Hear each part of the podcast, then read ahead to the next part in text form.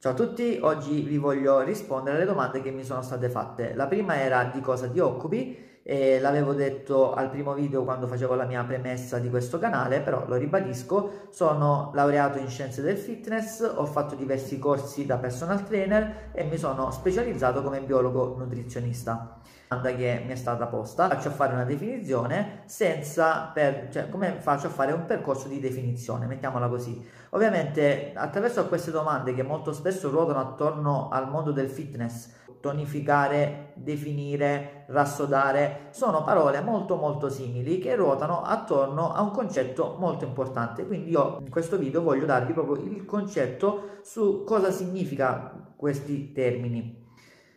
Quando parliamo di composizione corporea, l'abbiamo detto sicuramente anche in altri video, parliamo di percentuali di acqua, percentuali di grasso, percentuale di muscolo.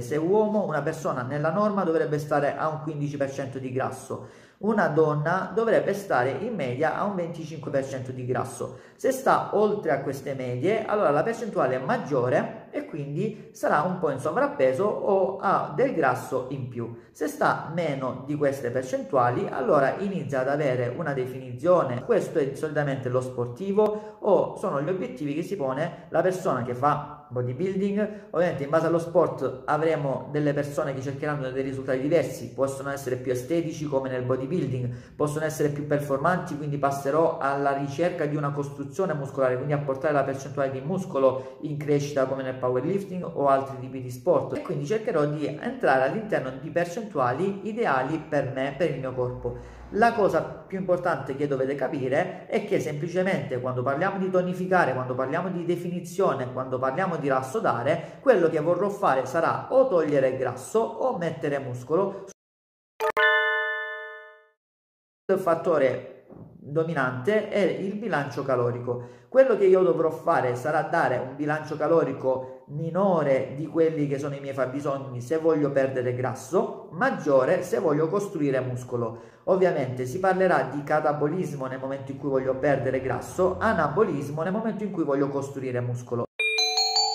Questo è un altro concetto importantissimo che vi voglio dare perché se io voglio perdere grasso, allora perdo tutto, il corpo ragiona in toto, quindi voglio fare il catabolismo, perdo grasso, perdo muscolo, voglio fare l'anabolismo, prendo muscolo ma prendo anche in parte il grasso. Quindi sarà compito del nutrizionista sarà compito dell'allenamento del bilancio in toto che deve essere quanto più corretto possibile per strutturare quei cicli di allenamento quei cicli quelle periodizzazioni nutrizionali per dare un corretto una graduale perdita di grasso in modo da non toccare o toccare il meno possibile la perdita di muscolo e poi fare quella che viene definita la fase di bulk in cui costruisco muscolo cercando di costruire quanto più poco possibile le percentuali di grasso. Le percentuali si muovono insieme, sarà bravura nell'equilibrare le percentuali di grasso, le percentuali di muscolo che andremo a muovere nel cut e nel bulk, nel costruire poi quella che è la forma estetica che io mi sono posto come obiettivo.